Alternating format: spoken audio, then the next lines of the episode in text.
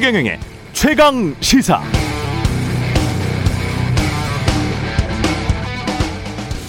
네, 뭘 잘못했는지가 없다. 사과를 할 때 우리가 늘 놓치는 부분입니다. 이러면 사과를 해도 사과한 것 같지가 않습니다. 국민의힘 윤석열 후보가 광주에 가서 사과를 했다고 하는데 왜 사과를 했습니까? 뭘 잘못해서 사과했죠? 그게 사과문에 있었습니까? 말 실수는 말 실수라고 치더라도 이후 개사과 논란에서 등장한 사무실은 윤석열 후보 집 근처 어디에 있는 누구의 사무실이죠? 누구의 사무실입니까? 그 사과 사진 속 인물들은 누굽니까? 왜 그 야심한 시각에 밤 11시가 넘어서 왜 꼭 그 사진을 찍어야 했죠? 무슨 생각에서 그랬던 것일까요? 이에 대한 책임은 본인이 다 지겠다고 했는데 관련된 사람은 캠프에서 내보냈습니까? 그 사람이 누굽니까? 대체 무엇에 대해 사과를 한 것이죠? 청취자 여러분은 아십니까?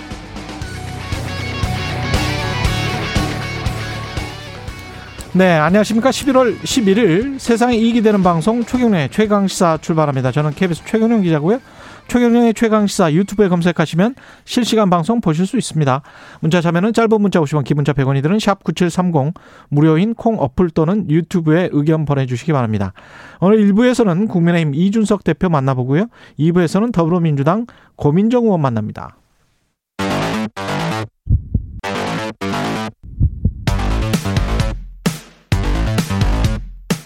오늘 아침 가장 뜨거운 뉴스 뉴스 unboxing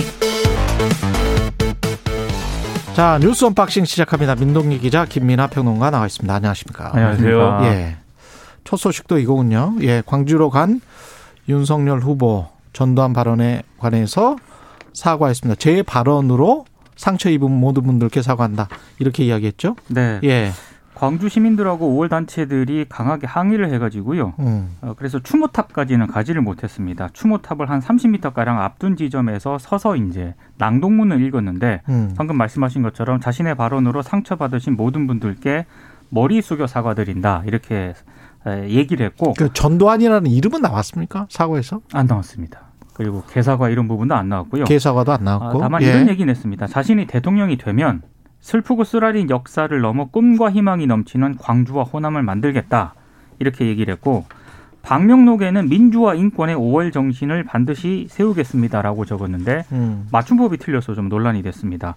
그리고 이제 끝나고 나서요 기자들이 질문을 몇 가지 던졌거든요. 예. 이를테면 항의한 어떤 광주 시민들 보고 어떤 생각을 했느냐 예. 이렇게 물으니까 마음은 10분 이해한다. 그리고 5월 영령들에게 분양하고 참배도 했으면 더 좋았을 텐데 그래도 사과드리고 참배한 게 참 다행이라고 생각한다. 이렇게 답을 했고 음. 그리고 이용석 광주시장이 어, 윤석열 후보가 5.18 민주화 운동을 헌법 전문에 포함하는 노력을 해야 한다고 한 데 대해서는 어떻게 생각하느냐 또 기자들이 물었습니다. 여기에 네. 예. 대해서는 헌법이 개정이 될 때 전문에 올라가야 한다라고 답을 했습니다. 음. 근데 뭐 5월 단체라든가 이쪽 시민단체들은 여전히 좀, 아, 좀 비판적인 입장을 냈습니다. 그러니까 도대체 왜 사과를 하는지 5.18과 시민들은 좀 어이가 없다라는 입- 입장을 밝혔고요. 자신이 선택한 일정과 장소 방문만을 공개한 사과 행보는 지극히 일방적이라고 비판했습니다. 저는 이제 뭐 어쨌든 보수 정당의 대선 후보가 아, 자신이 이제 잘못한 것에 대해서 아, 광주를 방문을 해서 사과를 했다. 저는 이 점은 뭐 의미가 없진 않다고 봅니다. 아, 그럼요. 네, 사과를 예. 했다는 그 점은 어쨌든 그 점은 의미가 있습니다. 그렇습니다. 이렇게 실제로 사과를 했다는 것은 의미가 있는데 예. 예. 그동안 이제 이 사과를 하는 과정이 어떤 좀 정략적으로 비춰지고 그런 우려 때문에 여러 가지 음. 계산과 조율을 통해서 맞아요. 결국 이 날짜로 예. 정해졌다는 거 이런 것들이 예. 사과의 의미를 상당히 퇴색시키는 부분이 분명히 있고요. 그리고 말씀하신 대로 무엇에 사과하는지에 대해서 분명하게 그럼 이 그 당시 그 발언의 어떤 자신의 철학이나 이런 것들은 여전히 그대로 이제 인 건지 생각을 바꾼 건지 어떤 건지 음. 이런 것들도 제대로 표현되지 않았다는 점에서는 이제 아쉬운 부분이 있고 제가 이제 보통은 이제 뭐 여러 가지 얘기를 하지만 제가 좀 주목한 부분은 이 광주의 어, 이, 이 문제에 대해서 광주 5.18 문제에 대해서 어 이 꿈과 희망이 넘치는 광주와 호남을 만들겠다고 했거든요. 예. 근데 이거는 사실 꿈과 희망이 넘치고 뭐 역동적인 광주와 호남이란 뭐냐. 음. 그게 이 전두환 씨 관련 발언이나 또는 이제 더 나아가서는 5.18 광주 민주화 운동과 무슨 관계가 있는 거냐라는 의문이 좀 들었어요. 그러니까 이게 5.18 광주 민주화 운동이라는 게 독재의 어떤 이 광주 시민들이 피해를 입었기 때문에 그거에 대한 어떤 경제적인 발전을 보장해주면 되는 문제인지 그렇다기보다는 제가 볼 때는 윤석열 후보가 했어야 되는 어떤 그런 약속이라든가 그런 것들은 미진한 진상 규명을 더 이제 확실하게 하고 그리고 덜 된 명예 회복을 충분히 한다 이제 이런 차원의 음. 직접적인 어떤 해결책들이 필요했던 건데 그런 얘기는 또 없거든요. 그래서 그런 부분들이 저는 아쉽다고 생각하고 다만 이제 어 그럼에도 불구하고 평가할 대목은 이 앞서 말씀하신 것처럼 이 헌법이 개정될 때 이제 5.18 관련 부분이 전문에 이제 있어야 된다라고 얘기를 하면서 이 5.18 광주민주화운동에 대해서 역사적으로 왜곡하고 허위 사실을 얘기하는 사람들 있지 않습니까? 예. 그런 것들에 대해서 역사적은 역사적인 사실을 뭐 평가할 수는 있는 거지만 본질을 왜곡하거나 그렇게 허위 사실을 얘기하는 것은 허용돼서는 안 된다 이렇게 얘기를 했습니다. 예. 이것은 이게 이제 역사 의식과 관련돼서는 거의 제가 볼 때는 음. 유일하게 어제는 긍정적으로 평가할 대목이라고 보고 이 전두환 씨 독재라든가 5.18 광주 민주화 운동에 대해서 윤석열 후보가 역사 의식이라는 차원에서 그리고 우리 사회가 그 역사적인 과오를 어떻게 바로잡아야 되는지에 대해서 좀 생각을 다시 한번 가다듬어야 될 필요가 있다. 저는 그걸 느꼈습니다. 평가할 대목이 분명히 있긴 한데요. 예. 어, 앞서 계속 얘기, 얘기- 말씀하신 것처럼 음. 사과를 좀 더 구체적이고 명확하게 했어야 됐다라는 생각이 들고 예. 그리고 조금 더 적극적인 메시지가 필요하지 않았나. 이를테면 지금 뭐 윤석열 캠프 안에도 있는 그 몇몇 인사들이 있지 않습니까? 예. 5.18 망언과 관련한 그런 인사들이 있거든요. 이런 부분들에 대해서 어떤 뭐 명시적인 조치라든가 앞으로 이런 망언이 나올 경우에는 뭐 당 차원에서 어떻게 어떻게 하겠다라는 어떤 최소한 그 정도 메시지는 던졌어야 되지 않나 이런 생각이 좀 듭니다. 게다가 그, 그 전에 이제 김태호 지사, 전 경남지사랄지 김경진 의원의 뉘앙스가 다 다른 말들이었잖아요. 그렇죠. 김태호 지사는 뭐 애완견을 그렇게 좋아하는 사람이다. 그 국민과 거의 등가 국민보다 훨씬 뭐 사람보다 훨씬 더 좋아한다 이런 식의 말을 하면서 이게 개사과에 관해서 어떤 어떤 생각을 가지고 있는지 의아하게 생각을 했잖아요. 그리고 난 다음에 이제 김경진 의원은 같은 날에 우리 프로에서 최경련의 최강 시사에서 상당히 곤혹스러워하면서 그 어, 여러 가지 입장을 밝혔거든요. 그러면 김 이게 정말 갈라치기 하는 거 아닌가 그런 느낌이 들어요. 두 정치인의 지금 고향도 다 다르고 경상도고 한쪽은 또 광주고 그렇기 때문에 그리고 무엇보다 언론이 있잖아요. 어제 중앙일보 같은 경우에 진정으로 사과하겠다는데 오지 말라 들끓는 광주 이게 기사 제목이에요. 아주 악의적이죠 그런 제목. 이거는 진심으로 사과하겠다는데 오지 말라 들끓는 광주라고 하는 거는 가령 일본 총리가 진심으로 사과, 사과하겠다는데 오지 말라 들끓는 한국인들 이렇게 하면 한국인들을 낮추는 거잖아요.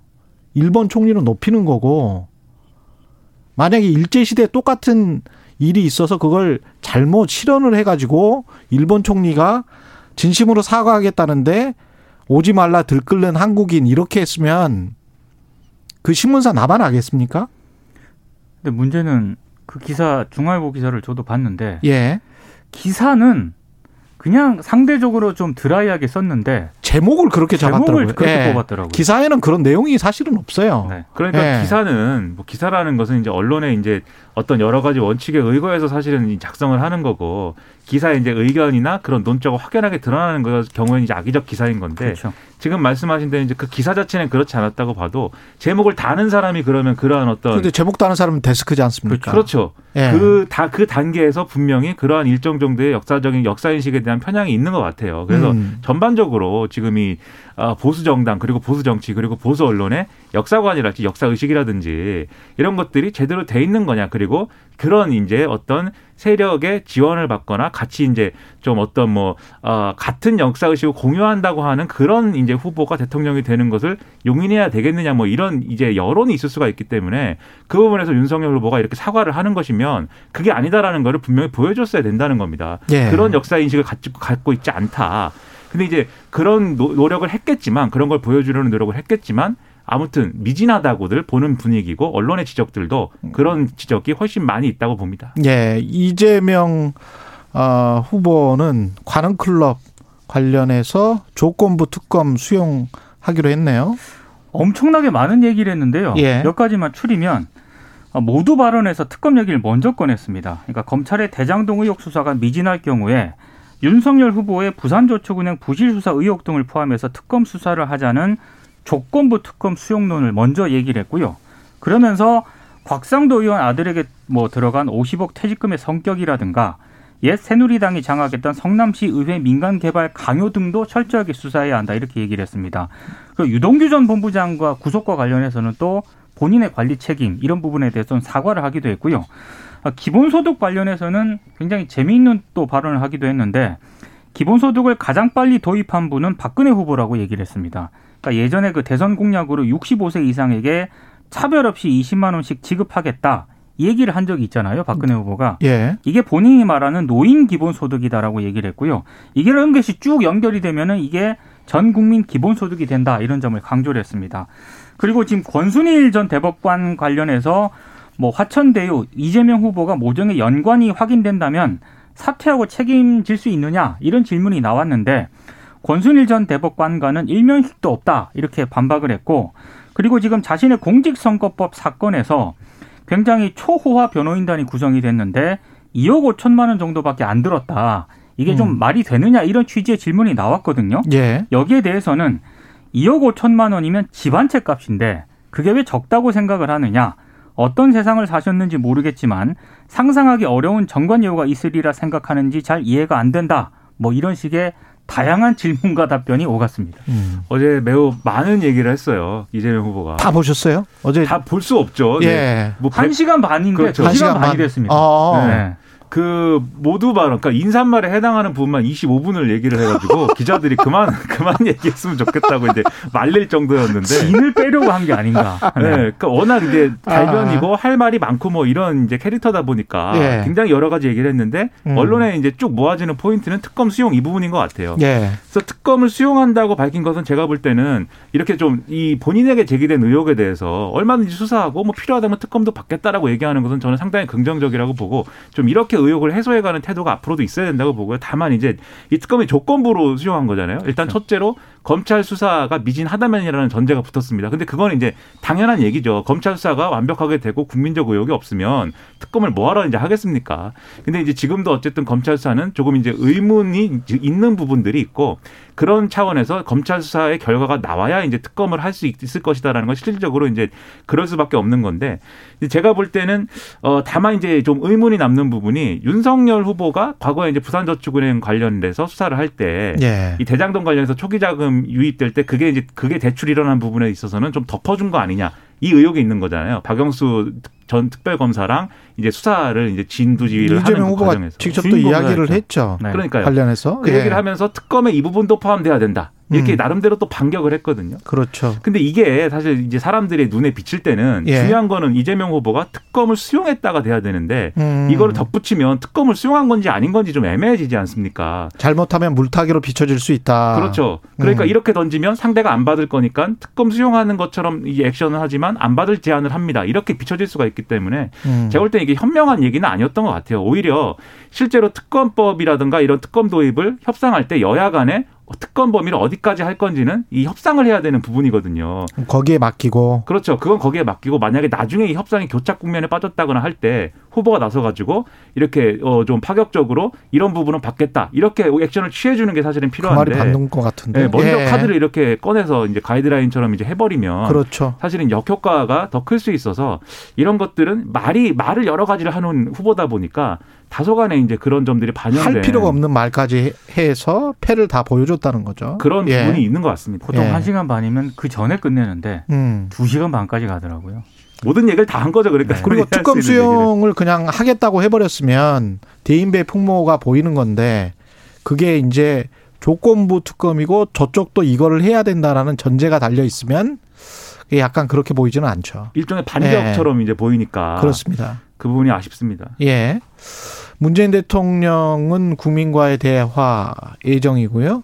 예, 이거는 뭐 일정만 소개하고 그냥 넘어가죠. 21일 오후 7시 10분부터 100분 동안 음. KBS에서 생방송으로 진행이 되고요. 예. 예. 어, KBS가 여론조사 기관을 통해서 뭐 선정한 시민 300여 명 정도가 온오프라인으로 참여를 하게 됩니다. 근데 야권에서는 정치적 의도가 있다라고 비판을 하고 있습니다. 대통령이 여당과 대선 후보 지지율이 급락을 하니까 갑자기 이제 대규모 생중계 행사를 여는 것 아니냐 이렇게 비판을 하고 있는 상황입니다. 예. 그리고 박영수 전 특검 대장동 사업 초기부터 관여한 정황이 있다고 나왔습니다. 이건 이제 조선일보가 오늘 보도한 내용인데요. 정영학 회계사하고 정민영 변호사 있지 않습니까? 예. 두 사람이 2015년 초에 박영수 전 특검이 대표로 있던 로펌 사무실에서 수차례 만남을 가졌고 2015년 초. 그렇습니다. 대장동 사업 공모 지침서 내용을 논의한 정황이 검찰에 확보가 됐다. 오늘 조선일보가 이렇게 보도를 했습니다. 예. 근데 이상한 대목이 하나 있긴 해요. 여러 네. 가지가. 이를테면 당시 그 박영수 특검 로펌 소속인 조모 변호사가 나중에 천화동인 6호 대표로 등재가 됩니다. 음. 이상하죠. 그리고 박영수 전 특검 같은 경우에도 2011년 대장동 개발 사업 초기 사업 자금을 조달하기 위해서 부산저축은행에서 1,100억 원의 대출을 끌어온 금융브로커 조모 씨 있거든요. 예. 이 조모 씨의 사건 변호를 박영수 전 특검이 맡습니다. 그리고 2014년부터 뭐 변호사법 위반 혐의로 수사를 받았던 남욱 변호사하고 정영학 회계사 변호인단에 또 박영수 특검이 이름을 올리거든요. 음. 그러니까 이런 점을 감안을 했을 때뭐 정영학 회계사하고 정민영 변호사가 박영수 전 특검이 대표로 있던 로펌을 수시로 드나들었고 그리고 천화동인 6호 대표인 조모 변호사가 역시 박영수 전 특검 로펌 소속이었다는 점에서 검찰의 의심은 박영수 전 특검이 대장동 사업 초기부터 관여했을 가능성이 좀 있다 이렇게 의심을 하고 있는 상황이죠. 지금 박영수 특검은 이 대장동 의혹과 관련돼서는 무슨 포레스트 검프 같아요. 처음에 부산 저축은행 그 거기부터 시작을 해가지고 이쪽에서도 사진 찍히고 저쪽에서도 사진 찍히고. 그렇죠. 모든 예. 장면에 등장하는데 근데 사실 이 로펌이라는 게 지금 익명 처리돼 있어서 이제 어딘지를 이제 뭐 모르겠지만 지- 지금 뭐 우리가 알고 있는 그 로펌이 맞다면 남욱 변호사도 여기 소속이에요. 그러니까 이게 모여가지고 이 로펌 사무실에 모여가지고 거기서 이제 어, 논의를 했다라는 게 남욱 변호사 차원에서 이루어진 일이다라고 하면 은 사실 박영수 특검하고의 관계나 이런 것들은 좀 옅어질 수도 있는 건데 문제는 여기서 그러네. 끝나는 게 아니고 뒤에 이제 그 어, 이 화천대유가 그 박영수 특검의 인척에게 100억 준그 그렇죠, 문제가 그렇죠. 있지 않습니까? 예. 20억만 받아도 되는 거를 100억을 왜 줬느냐 이제 이게 생각해 보니까 같은 사무실이네. 그렇죠. 예. 예. 그리고 이제 남욱 변호사가 이 돈을 크게 번 다음에 이 건, 건물 올리려고 건물 사 가지고 거래해 가지고 이제 국내 부동산을 소유한 부분이 있는데 예. 그 건물을 원래 갖고 있던 사람도 이 로펌 소속이거든요. 그러니까 사실 이 사건이 그 로펌에 관계돼 있는 여러 가지 사람들이 또 서로 알면서 이렇게 해준 것도 아닐까라고도 상상할 수 있는 부분이어가지고 결국 또 박영수 특검이 결국은 이 로펌 대표니까. 아니 근데 타임라인을 보면은요 네. 의심을 할 수밖에 없는 게 그렇죠. 네. 화천대유가 2015년 2월 6일 날 설립이 되거든요. 그렇죠. 같은 달에 박영수 전 특검이 화천대유 상임고문에 임명이 됩니다. 그리고 이후에 딸이 화천대유에 입사하게 되고요. 그러니까 이런 이게 다 것들이 우연이냐? 뭐 이런. 그렇죠. 아. 결국은 대표는 박영수 특검이잖아요. 이 로펌에. 예. 이 로펌을 중심으로 놓고 보면은 여러 가지 사건이 로펌 중심 그리고 박영수 특검 중심으로 일어났다는 겁니다. 결국은. 재밌네요. 예. 뉴스 unboxing 민동기 기자 김민아 평론가였습니다. 고맙습니다. 고맙습니다. KBS 1라디오 최경영의 최강시사 듣고 계신 지금 시간은 7시 38분입니다. 오늘 하루 이슈의 중심. 당신의 아침을 책임지는 직격 인터뷰. 여러분은 지금 KBS 1라디오 최경영의 최강 시사와 함께하고 계십니다. 네, 1부에서는 국민의힘 이준석 대표 만나봅니다. 이준석 국민의힘 대표 나와 계십니다. 안녕하세요. 네, 안녕하십니까. 예, 선대위 구성부터 여쭤봐야 될 것 같은데 어제 권성동 의원과는 인터뷰를 했었고 뭐 많은 이야기가 있는데 각각의 입장이 좀 약간씩 좀 다른 것 같습니다. 음. 지금 크게 보면 김종인 전 비대위원장 입장 다른 것 같고 윤석열 후보 측 입장이 약간 다른 것 같고 음. 이준석 대표님 입장도 약간 다른 거 어, 어떤 겁니까? 이 각각 다르다라고 나오는데 일단 언론 보도는 그 모든 사람 중에서요. 예. 그 자리가 확정된 건 저밖에 없어요. 그렇죠. 네. 상임 선대위원장입니다. 저는 아, 어, 관리상. 관리상. 그러니까 예. 저는 편해요. 그러니까 제 위로 누가 오느냐랑 예. 제 밑으로 누가 오느냐만 걱정하면 되거든요. 그러면 직책부터 따져보죠. 그 권성동 의원도 네. 어떻게 지금 직책을 할지 모르겠다. 음. 아직 결정짓지 않았다. 총괄 어, 선대위원장. 네. 그 밑에 공동 선대위원장. 그 음. 밑에 총 뭐 선대 본부장. 네. 뭐 이런 식의 그거는 그게 3단 통상적이에요. 그게 네. 삼 3단계로 이렇게 돼 있습니다. 당 대표는 그러니까 위에 한 예. 사람만 모시면 되는 거죠. 총괄 아. 선대위원장. 그럼 그 총괄 선대위원장이 한 사람입니까? 아니면 뭐 언론에 나온 것처럼 두 사람입니까? 뭐 그런 건 이제 그 관점에 따라 다를 수 있는데요. 예. 역할을 나눠서 두 사람 할 수도 있는 거고 한 사람 할 수도 있는 건데 뭐 제가 아는 김종인 위원장이면은 두 사람은 좀 꺼리지 않으실까. 지금 말씀 나온 게 김병준 위원장 이야기가 나왔잖아요. 그래서 두 사람 이야기가 나오는 것 같더라고요. 그게 김종인 위원장과 상의가 됐을 거라 보진 않습니다. 저는 저도 아. 권성동 의원님이랑 김종인 위원장이 나눈 말씀을 다 전해드린 건 아니지만은 예. 저는 뭐 그거는 좀 의외다 그렇게 만약 나온다면. 그렇게 나온다면 예. 그러면 만약에 그 총괄 선대위원장은 김종인으로 하면 김병준 위원장은 어떤 역할을 하게 됩니까? 그건 뭐 고민해봐야겠죠. 고민을 해봐야 예, 아마 된다. 윤석열 후보의 김병준 전 비대위원장에 대한 신뢰가 상당한 것으로 저도 음. 알고 있는데 예. 그럼 뭐 후보가 조정해야 되는 것이고 어 그러니까 선거라고 하는 거는 본인의 영역이 있는 사람들이 이제 선대위에 들어와야 되는 것이거든요. 예. 김종인 위원장은 누구나 예측 가능하듯이 총괄 지휘를 한다면은 음. 메시지전이나 아니면 정책 능력이 탁월하신 분이니까 예. 그 부분이 본인 담당 영역이 있을 것이고요.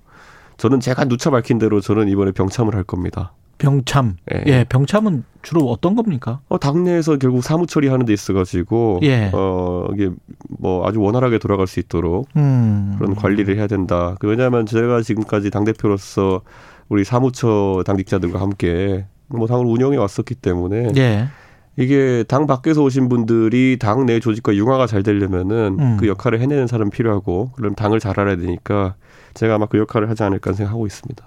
근데 김종인 위원장이 들어오시면 정권을 달라고 할 것이고 그렇게 되면은 그 윤석열 후보와 약간 좀 마찰이 생길 수 있다.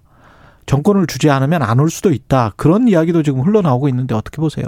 김종인 위원장이 과거에 예. 전권을 부여받았던 상황에서는 굉장히 좋은 성과들을 냈었고요. 음. 가장 대표적인 게 이번에 서울시장 보궐선거겠죠. 예. 예, 그런데 또 전권이 아니라 일부 권한만 부여받은 상황. 예를 들어 지난 총선 때는 공천에는 김종인 위원장이 크게 이제 영향을 미치지 못하고 선거 캠페인에만 나중에 이제 들어오셔가지고 개입하도록 한 게 황교안 대표 체제였거든요. 예.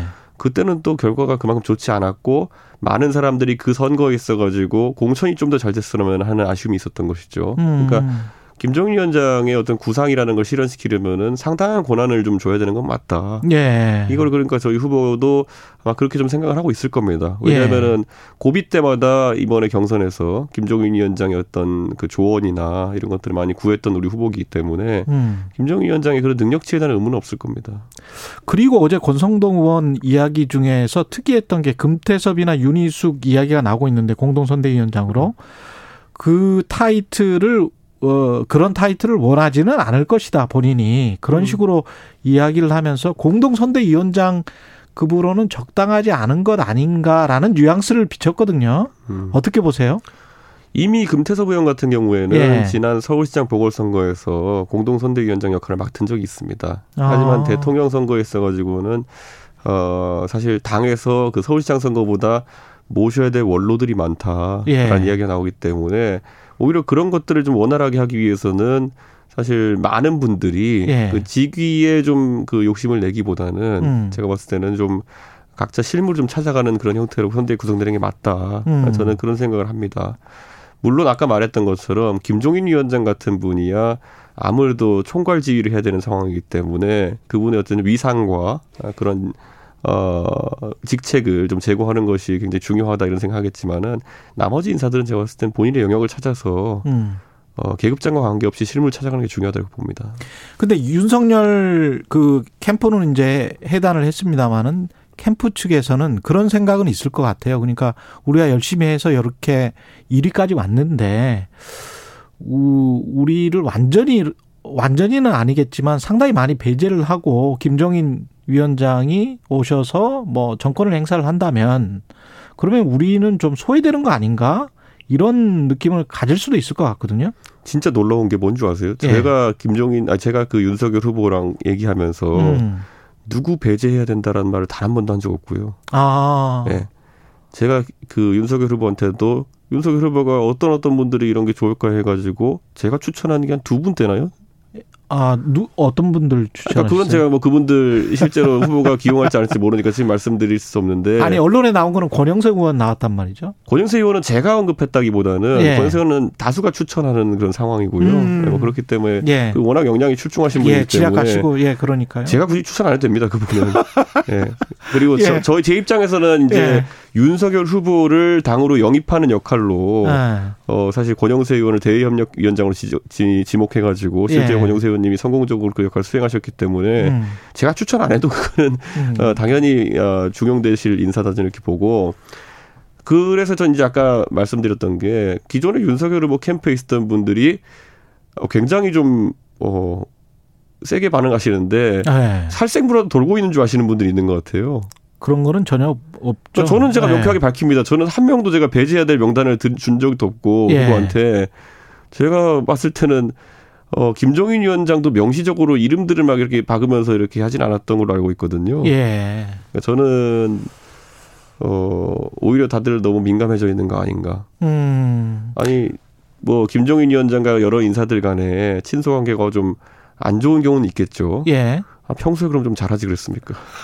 그, 그 어르신이 뭐, 뭐 좀, 좀, 뭐, 뭐라고 예. 할까요? 좀, 아, 예, 성격이 세신 분이긴 한데, 예. 그렇다고 뭐, 못 모실 분은 아니거든요, 제 생각에는. 그렇죠. 그렇죠. 아니 근데 김종인 위원장이 그 20일쯤에 예. 위원장으로 총괄 선대위원장으로 취임을 하긴 하죠. 저희는 뭐 못올 이제- 일은 없죠. 어, 선대위원장, 선대위원회 출범을 서둘러야 되는 이유가, 예. 저희가 이재명 후보보다 후보 선출이 좀 늦었기 때문에, 음. 그 조직적으로 대처할 필요가 있기 때문에 좀 빨리 가져가야 된다. 음. 그래서 현실적으로 저희가 한 2주 정도의 준비 기간을 둬서 예. 20일경을 저희가 염두에 두고 있는 거고요. 물론 후보랑 상의해서 조금 조정할 수 있겠지만은 이달을 넘기지 않도록 하려고 지금 어 저는 실무적으로 준비 중입니다. 알겠습니다. 그리고 이제 당 이야기를 좀 해봐야 될 것 같은데 아 참 종로 보궐 선거는 뭐 저는 누차 예 누차 얘기하지만은 예, 저는 그 이론을 안 믿는다니까요. 예. 그 원래 선거를 여러 선거를 같이 치를 때 예. 예를 들어 지방선거 때 보면 시장도 뽑고 구청장도 뽑고 구의원 뽑고 이러지 않습니까? 그렇죠, 그렇죠. 저는 근데 이제 보통 줄투표라고 하죠. 예, 시장 후보를 먼저 굉장히 고민해가지고 선택하고 맡은 국민들이. 그렇죠. 그다음에 거기에 따라서 구청장과 구의원을 같은 당으로 뽑고 이런 경우 많죠. 예. 근데 거꾸로 하는 거 본 적 있으세요? 꼭 우- 우리 동네 구- 밑에서부터 우리 동네 구의원이 너무 마음에 들어가지고 아, 서울시장 않지. 서울시장을 누구 뽑겠다라 그 뭐 그런 분도 있겠지만은 아주 통상적인 의사결정은 아닙니다 그게 아 그렇죠. 그런 것처럼 저는 이제 러닝메이트 이야기 같은 경우에도 예. 종로 보궐선거 후보를 보고 우리 대선 후보를 찍는 경우가 많을까? 저는 그래서 그걸 대선을 돕기 위해서라면은 예. 그거는 좀 어, 전략상 맞지 않는 것 같다. 음. 다만 이런 건 있습니다. 우리 후보가 나중에 진짜 어쨌든 우린 여소야대 국면이기 때문에 예. 후보와 마음이 들그 마음이 맞고 예. 그런 분들이 국회에서 입법 지원 좀 했으면 좋겠다라고 어. 해서 이런 분들이 공천되면 어떠냐 했을 때는 당연히 후보의 의중 좀 반영돼 가지고 어. 같이 일을 할 수 있는 실무적인 그런 관계 있는 사람들이 많이 공천될 수는 있겠지만은 예. 뭐 선거 전략상 뭐 어, 보궐 후보 보고 대선 후보 찍는 경우는 많지 않을 겁니다. 근데 이제 그런 이야기가 나오는 게 아마도 이제 그런 것도 있을 거예요. 윤석열 후보가 아, 상대적으로 이준석 대표에 비해서 이제 2030의 표심을 좀 덜 잡고 있기 때문에 같이 나오면 그 훨씬 더 시너지가 있지 않겠느냐 국민의힘 입장에서는. 근데 이게 그 예. 종로 보궐선거를 제가 막 나가게 되면요 음. 후보랑 같이 다닐 수도 없고요. 음. 저는 종로에서 계속 지하철 인사하고 있어야죠. 예. 그러니까 그거는 그거는 아. 마그 선거 전략상으로 아까 아. 뭐. 최 기자님 말한 그런 부분이 있다면은 혹시 예. 제가 젊은 층에 조금 소구력이 있다면은 예. 그걸 확대하기 위해서 어, 극대화하기 위해서라도 예. 그런 종로 출마보다는 선거 지원 활동이. 맞습니다. 대선에서 예. 지금 그 한참 뭐 1,800명이다 그런 방송에서 그런 이야기 하셨었잖아요. 탈당 추이는 지금은 좀 줄어들었습니까? 당연히 초기에 하루 이틀이 굉장히 피크치를 찍는 거고요. 예. 그다음부터는 감소세가 있겠죠. 음. 그런데 뭐 애초에 이번에 그 불거졌던 사실관계에 대한 어떤 그 갈등이라고 하는 거는 좀 김재원 최고위원이 40명이라 언급해가지고 그 사실관계를 정정하는데 큰 의미가 있었고요. 예. 왜냐하면 지금 탈당 행렬에 이제 들어선 사람들의 그 자기들이 인증한 숫자가 수백 명이 넘어요. 그러니까 음. 온라인 공간상에 예. 그런 상황에서 40명밖에 안 된다 이래 버렸더니만은 여러 경로로 젊은 사람들이 저한테 이거 조롱하는 거냐 이렇게 어, 이야기가 많이 들어왔어요. 그래서 그 그렇죠. 사실관계는 예. 정정을 해야 되는 것이고 음. 저는 우리 후보가 젊은 세대에 있어가지고 상대 후보였던 홍준표 후보보다 지지세가 약했던 건 맞습니다. 음. 네, 그렇기 때문에 그걸 최대한 뭐 존중하고 또 이제 흡수하기 위한 노력을 해야 되는 것이지 예. 그거 나간 사람 얼마 안 된다 이런 식으로 그리고 통계도 틀린 상황 속에서 그렇게 언급하는 거는 어, 주변에서 후보를 돕는 그런 자세가 아니다. 음. 그래서 당대표로서도 제동을 걸어야죠, 그런 거는. 예. 지금 뭐 문자들이 꽤 들어오고 있는데 8118님 이번 선거에서 이준석 대표의 역할 엄청 중요하다고 봅니다. 윤 후보와 이 대표 두 분이 의견을 잘 모아보세요. 김정민님 이준석 대표 아침부터 고생이 많으시네요. 이런 말씀하셨고요. 관련해서 그 표심을 어떻게 잡을지 특히 중도층 확장 2030 표심 고민이 많을 것 같습니다. 제가 이제 소위 비단 주머니라고 하는 것이 예. 무엇이냐라고 하는 어, 그런 의문들이 많았는데요. 제가 윤 후보한테 그 실물도 줬거든요. 야, 그거 봤어요. 그건 예. 이제 근데 언론 사진 촬영용으로 안에 신문지 들은 거고요. 예, 그, 그, 그랬을 그, 것 같고. 그 예. 토, 실토실하게 만들기 위해서 예. 이렇게 뭐 좀 채워넣은 거고 그 내용들이 대부분 선거 전략에 관한 것들인데 예. 그 중에서도 이제 젊은 세대에 다가설 수 있는 선거 운동 방법이라든지 어. 아니면 저희가 뭐 굉장히 해야 될 것들을 잘 정리해서 후보들에게 전달했는데 예. 이미 그래서 후보는 굉장히 그런 것들을 긍정적으로 받아들이고 어. 어, 첫 번째 비단 주머니에 해당하는 숙제를 어제 후보가 열심히 해가지고 음. 어, 전달했습니다. 그랬군요. 그런 것이 뭔지를 고- 아마 선보이지 않을까 싶습니다. 차츰 차츰. 그리고 마지막으로 어제 이제 광주에 가서 윤석열 후보가 사과를 했는데 이걸로 어느 정도 일단락 됐다라고 보십니까? 저는 어제 후보가 사과한 형식이나 예. 아니면 그런 것들은 아주 적절했다 이렇게 보고요. 음. 아, 이제 다만 이제 꼭 그렇게 그것에 대해서 모든 분들이 만족하는 건 아닐 겁니다. 예. 근데 그거야말로 후보가 앞으로 지속적인 노력을 통해 가지고 진정성이 있으면 보여주면 되는 것이거든요. 음. 이번에도 사실 우리 후보가 5.18이나 12.12에 대해 가지고 명확하게 선을 그었습니다. 음, 예. 애초에 그 문제가 되었던 발언이라는 것도 음. 5.18과 12.12는 전두환 대통령이 아주 잘못한 것이 맞고 하지만 그래도 음. 어, 정치는 좀 잘하지 않았느냐. 요게 이제 너무 포괄적으로 예. 정치를 표현하면서 문제가 되었던 것이고 그렇죠. 그 안에 구체적으로 들어가면은 인사에 대해 가지고는 전문가들에게 많이 위임을 했던 것이 좋지 않냐 이런 거거든요. 예. 이 전체 맥락 중에서 문제가 됐던 부분은 정치를 잘했다는 식을 다 묘사한 거 있잖아요. 예. 제가 그래서 그걸 정정하면서 전두환 대통령은 정치를 하신 적은 없고 통치만 하셨다 이렇게 제가 얘기했었는데 맞습니다. 예. 제가 얘기했던 것처럼 후보도 약간 그런 기술적인 어떤 표현의 문제였던 것이라서 예. 이 앞으로 호남에 대한 진정성은 음. 계속 다른 형태로도 표출할 필요가 있다고 생각합니다. 시간이 아쉽네요. 예. 감사합니다. 예, 국민의힘 감사합니다. 이준석 대표였습니다.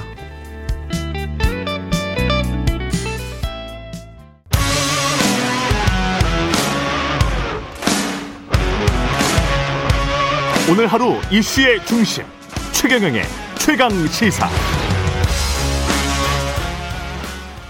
네, 대장동 개발 의혹과 관련해서 더불어민주당 이재명 후보가 수사가 미진하면 특검을 수용할 수 있다는 입장을 밝혔습니다. 단 국민의힘 윤석열 후보의 의혹도 포함해서 하자는 조건이 붙었습니다.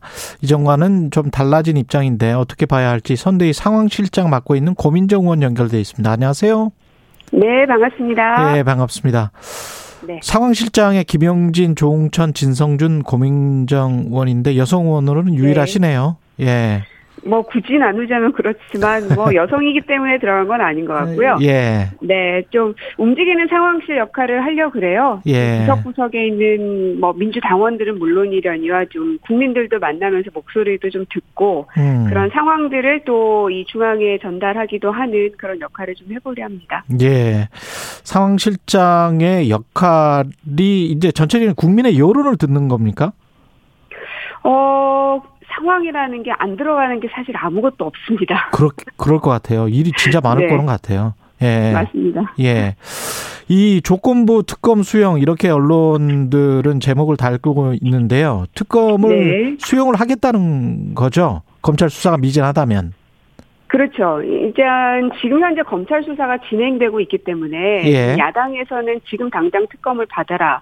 뭐 이미 이전부터도 계속 그 얘기를 해왔습니다만 그거는 검찰 수사를 믿지 못하겠다는 그, 그 조건을 상정하고 하는 얘기거든요. 음. 그래서 그것은 이 어쨌든 국가기관들의 그 사법 어, 뭐 혹은 검찰에서 하는 것들을 불신하겠다는 거는 전 야당으로서 바람직한 모습은 아니라고 보고요.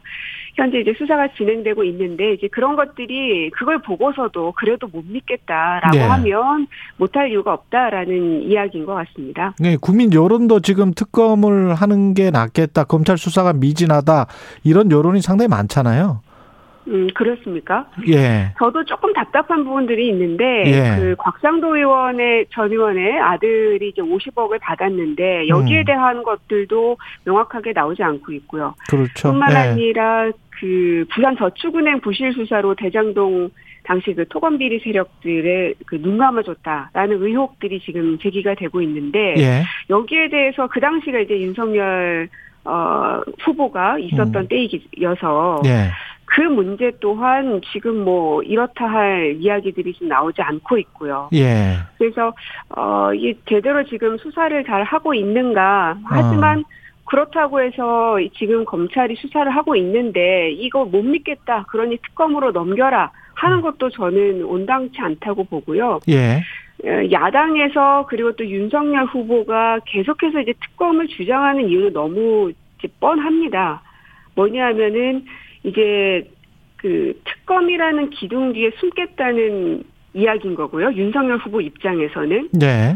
그래서 굉장히 좀 비겁한 행위 아닌가 하는 생각이 들고 음. 야당에서는 어 어쨌든 이 이 앞으로 선거가 이제 몇 달 안 남았는데 어 특검이라는 것을 하려면 특검법을 여야가 협상을 해야 되는데 그러면 시간이 반드시 소요될 수밖에 없습니다.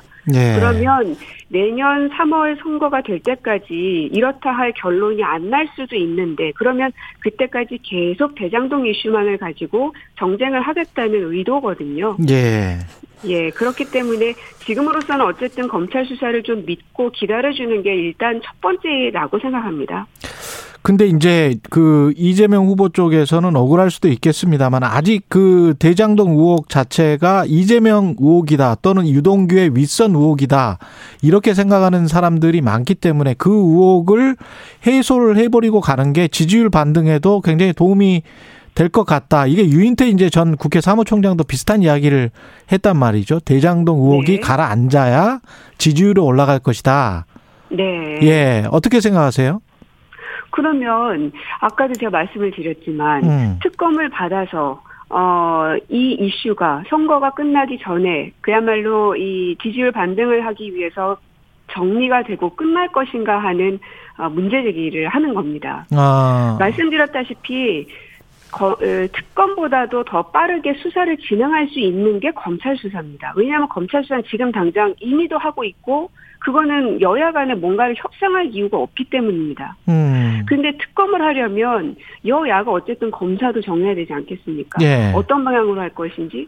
그러면은 이 국회에서만 또 소모되는 시간은 또 상당하게 걸릴 수밖에 없습니다. 우리가 과거에 여러 특검을 통해서도 그것을 경험하지 않았습니까? 예.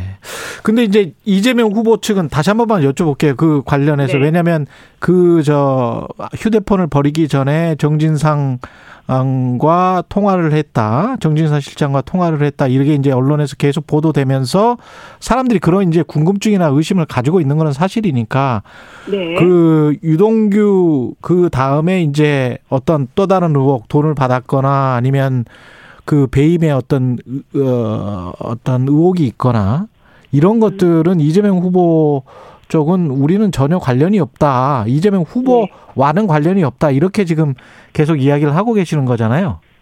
그러니까 그 부분도 지금 이제 검찰 수사가 진행이 되고 있지 않느냐는 말입니다. 예. 정진상에 대한 것이든 유동규에 관한 것이든 무엇이든 간에 예. 지금 조사가 아예 이루어지지 않고 있는 게 아니잖아요. 예. 검찰에서 지금 수사가 여러 가지 다방면으로 이루어지고 있지 않습니까? 예. 근데 그것을 믿지 못한다? 그러나 선택적으로 어, 만들어진 특검에 대해서는 믿겠다? 그러면 그 특검 안에서 어, 방금 말씀하셨던 그 부분, 그러니까 음. 선택적 특검을 하라라는 이야기로 또 들려지기도 하거든요. 그러, 그게 과연 그러네요. 공정한 예. 것인가라는 겁니다. 네, 알겠습니다. 지지율과 관련해서는 지금 그 윤석열 국민의힘 대선 후보 같은 경우에 오차 네. 범위 밖에서 앞섰다는 여론조사들이 몇 개 나왔습니다. 선대위에서는 어떻게 분석하세요? 아, 지지율 참 이게 그 뭐 꼭 대통령 후보뿐만 아니라 모든 매번의 그 당에 대한 지지율도 그렇고 늘상 이렇게 굴곡이 있습니다. 그래서 좋을 땐 좋고 또 나쁠 때는 의기소침해지기도 하는데요. 예. 이제는 선대위가 가동이 됐기 때문에 지금은 일일비할 때는 아닌 것 같고요. 음. 다만 아, 분명 지금은 뭐 컨벤션 효과다라는 분석들도 있긴 하지만 어쨌든 지지율이 저쪽 후보보다는 떨어지는 것으로 나오기 때문에 예. 정신을 바짝 차리는 그 계기로 삼을 필요가 있다고 저는 생각합니다. 어떤 전략을 예 말씀하십시오. 또 음. 그리고 이제 지금일 때일수록 우리가 사실은 그 후보 선출은 훨씬 더 오래 전에 됐음에도 불구하고 선대위를 구성하는 데 시간이 좀 너무 많이 소요된 측면이 있거든요. 예.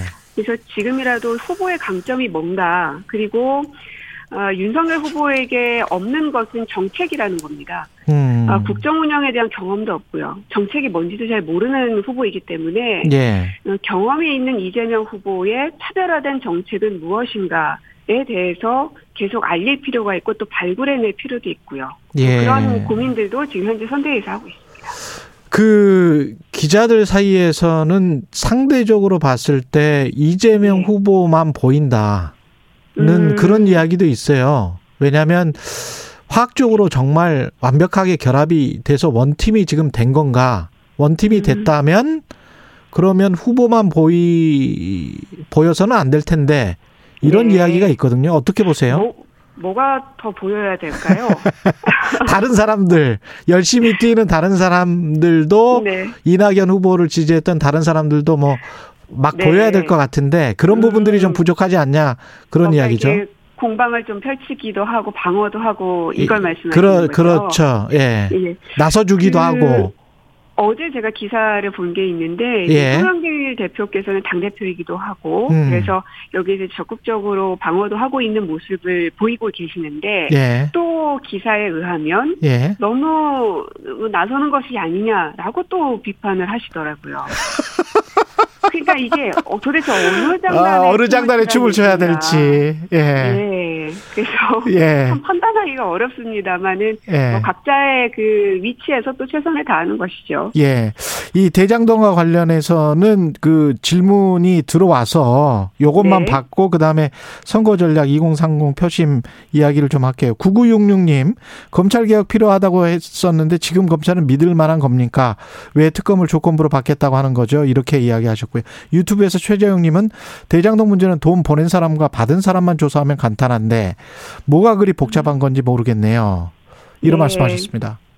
맞습니다. 굉장히 간단합니다. 돈 예. 받은 사람이 누구인지를 밝혀내면 됩니다. 음. 그리고 지금 이제 특히나 저희 민주당에서 검찰 개혁을 많이 얘기를 했지만 예. 모든 검찰을 다 믿지 못하겠다 라고 하는 것은 아닙니다. 왜냐하면 그렇게 되면은 돌아가지가 않지 않겠습니까? 국가라는 것 자체가. 예.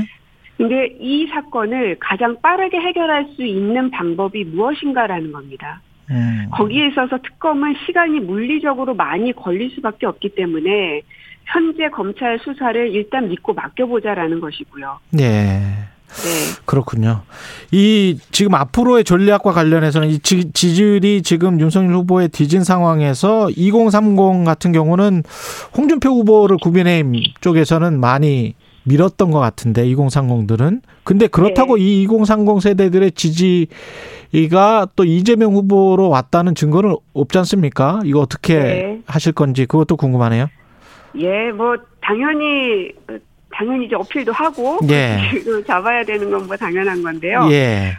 어, 저는 이제 2030 세대는 특정 정파나 정당을 지지하는 세대는 아니라고 생각합니다. 어. 그러니까 그때 그때 예. 어, 어떤 정책을 내느냐에 따라서 어, 이그 고를 선택한다고 생각합니다. 그래서 어떨 때는 국민의힘을 지지하고 어떨 때는 민주당을 지지하는 그 세대가 2030 세대들의 특징이라고 생각이 들고요. 예.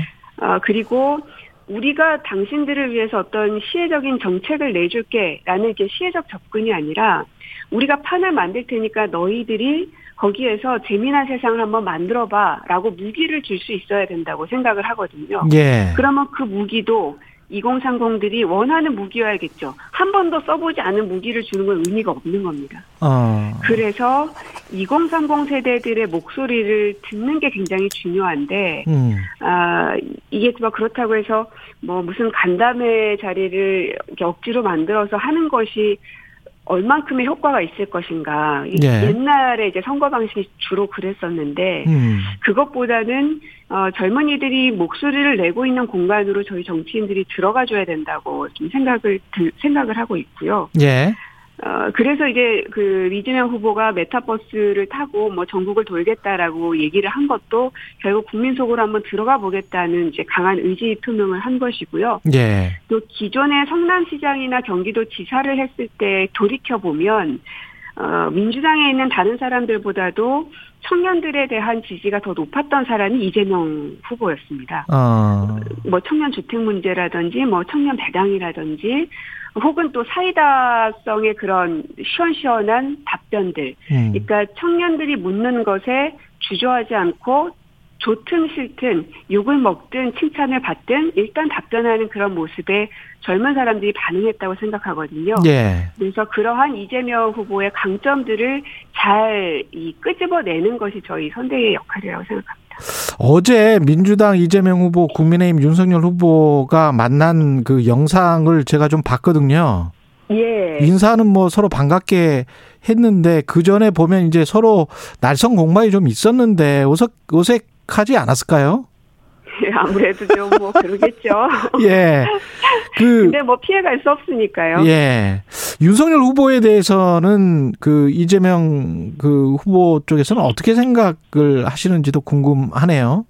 두 얼굴의 사나이다, 배신의 아이콘이다 이런 이야기도 나왔었는데. 음, 네. 예. 어, 일단은 그 국정이라는 게 무엇인지, 정책이라는 게 무엇인지에 대해서 모르는 분은, 분인 건 맞는 것 같습니다. 음. 어, 근데 이제 대통령은 모든 그 정책들을 다 컨트롤 타워에 앉아서 봐야 되는 사람이기 때문에, 어, 준비된 대통령으로서의 모습이 전혀 보여지지 않는 후보라는 점이 있고요. 예.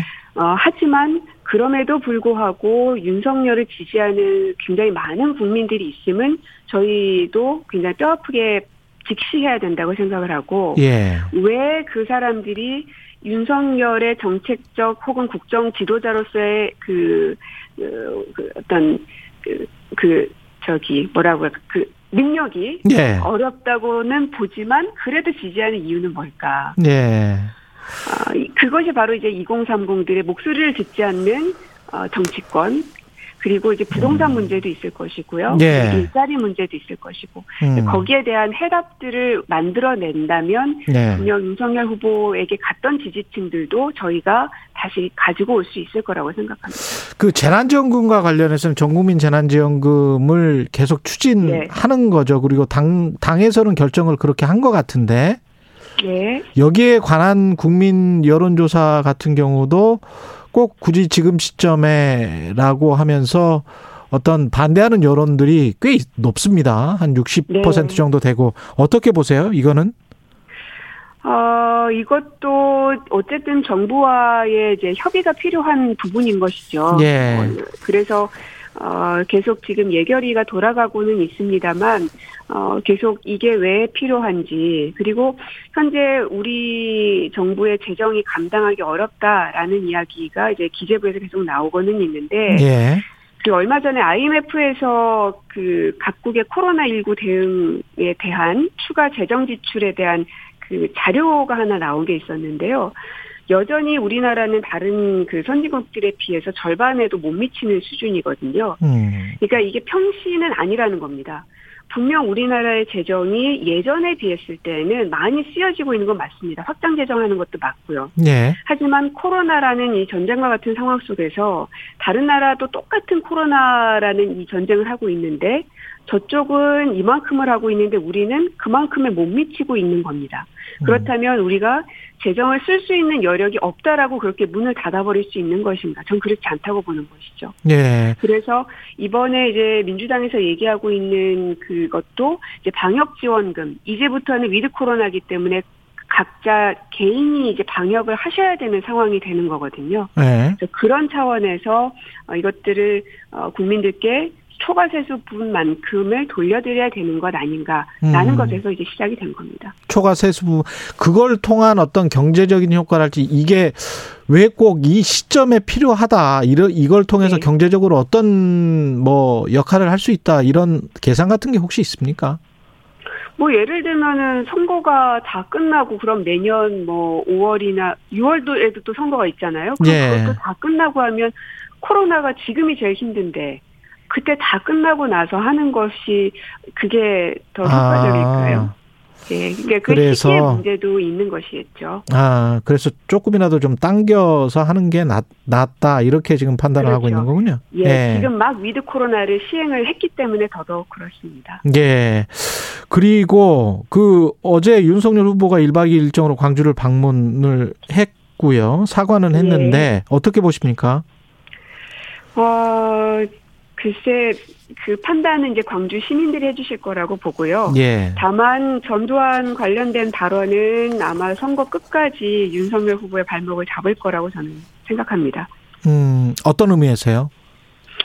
어, 이제 본인이 사과를 계속 하고는 있지만 예. 이제 진정성 있게 받아들여지지 않고 있고 예. 아, 그러다 보면은 이 광주, 호남 이 지역은 이제 포기하게 되겠죠. 예. 그러다 보면 PK든 TK든 이제 본인들이 더 강하게 어필할 수 있는 곳을 공략하게 되어 있고 예. 그러다 보면 더욱 우경화된 발언들이 또 나올 수밖에 없고요. 이제 애초에 전두환 발언이 나왔었던 거는 음. 단순한 실수라고 하기보다는 지지층 결집이었지 않겠습니까? 예. 단순한 실수였으면 당장 그 자리에서라도 바로 사과를 했어야 맞죠. 하지만 이틀이 지나고 나서야 사과를 했다는 것은 전략적으로 일부러 그러한 발언을 했던 것이거든요. 예. 그런 걸 본다면 지금도 이제 전략적으로 생각하겠죠. 어, 지금 계속 광주를 공략하는 것이 맞을 것인가.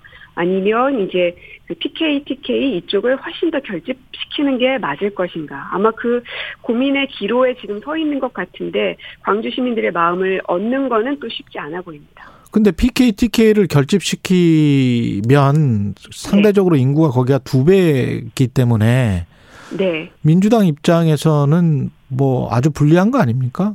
전략적으로 그게 만약에 효과가 있었다면?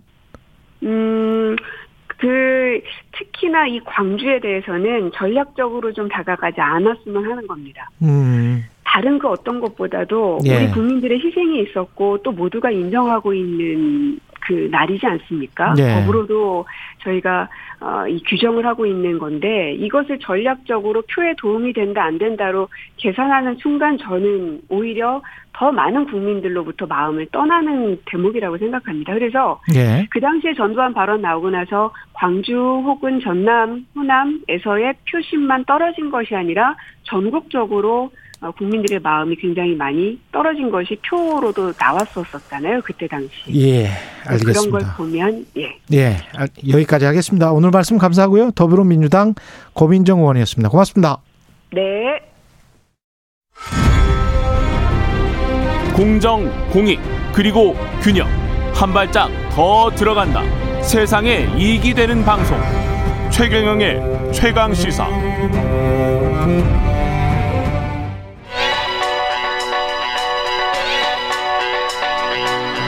최강 시사. 전민기의 눈. 네, 전민기의 눈 시작하겠습니다. 한국인사이트 연구소 전민기 팀장 나와 있습니다. 안녕하십니까? 네, 반갑습니다. 전민기입니다. 예. 방역지원금이라고 이제 여당이 이름을 바꿔 불렀어요. 예. 재난지원금인데, 예. 예. 이, 이것에 관한 국민들의 인식, 빅데이터를 한번 알아보겠습니다. 좋습니다. 예. 일단 방역 지원금이 지난 일주일 동안 언급량이 1,600건밖에 안 돼요. 뭐 사람들이 잘 모르니까. 아, 모르세요. 예. 이- 아니 정치권이 이름을 바꿨다고 해서 사람들이 아- 아, 금방 알 수 있는 게 아니에요. 맞습니다. 그래서 예. 이제 뭐 이거 한동안 이야기 돼야 될 텐데 다른 이슈들이 또 많다 보니까 그렇죠. 이게 이제 관심을 끌 수 있을지는 모르겠어요. 그래서 그래서 재난지원금이랑 연계돼서 뭐 생각을 하겠죠. 맞습니다. 결국은. 예. 재난지원금은 언급량이 5만 3천 건이니까 국민들은 그냥 재난지원금이다. 음. 그게 그거다라고 예, 생각을, 하는 하고 거죠. 계세요. 그래서 예. 지금 뭐 각인되지 않고 있다 정도로 말씀드릴 수 있을 것 같아요. 그 사실은 일반 국민들은 손실보상금하고도 헛갈려 하시는 분들이 있는데 손실보상금은 자영업 대상인 맞습니다, 것이고 맞습니다. 예. 재난지원금은 이제 일반 네. 국민들 대상인 거죠. 음. 예. 지금까지 반응들이나 연관어는 어떻습니까? 일단 방역 지원금이라고 하니 예. 어, 낯설기도 하고 예. 그 언론에서는 좀 부정적으로 좀 지금 보도되는 경우가 많, 많아요. 그래서 예. 긍부정 비율이 29대 67.7입니다. 어. 상당히 안 좋게 나오죠. 예. 그래서 보시면은 음, 재밌는 키워드가 뭐 제정신 아니다. 제정신이라는 키워드도 있고요. 제정신? 그러나 이제 방역지원금 안에 재난지원금, 뭐 지원금, 예. 지원, 재원, 뭐 이런 식으로 나오는 거 보니까 그냥 아, 지원금 정도로 생각하고 계시고 아까 말씀드린 대로 잘 모르고 있고 지금 음. 예산에 대해서 좀, 음, 이거 좀 초과 지출하는 거 아니냐, 뭐 여러 이야기 나오니까 그렇죠. 거기에 대한 이야기. 그래서 네. 어, 아까도 말씀드렸지만 이 감성어 자체가 부정 비율이 상당히 높고요. 뭐 비판이나 반대하다, 음. 어, 뭐 논란이 되다. 근데 그 안에서 아 꼼수라는 키워드가 또 보입니다. 꼼수라는 이름 바꾼 거에 있고. 예, 대해서. 예.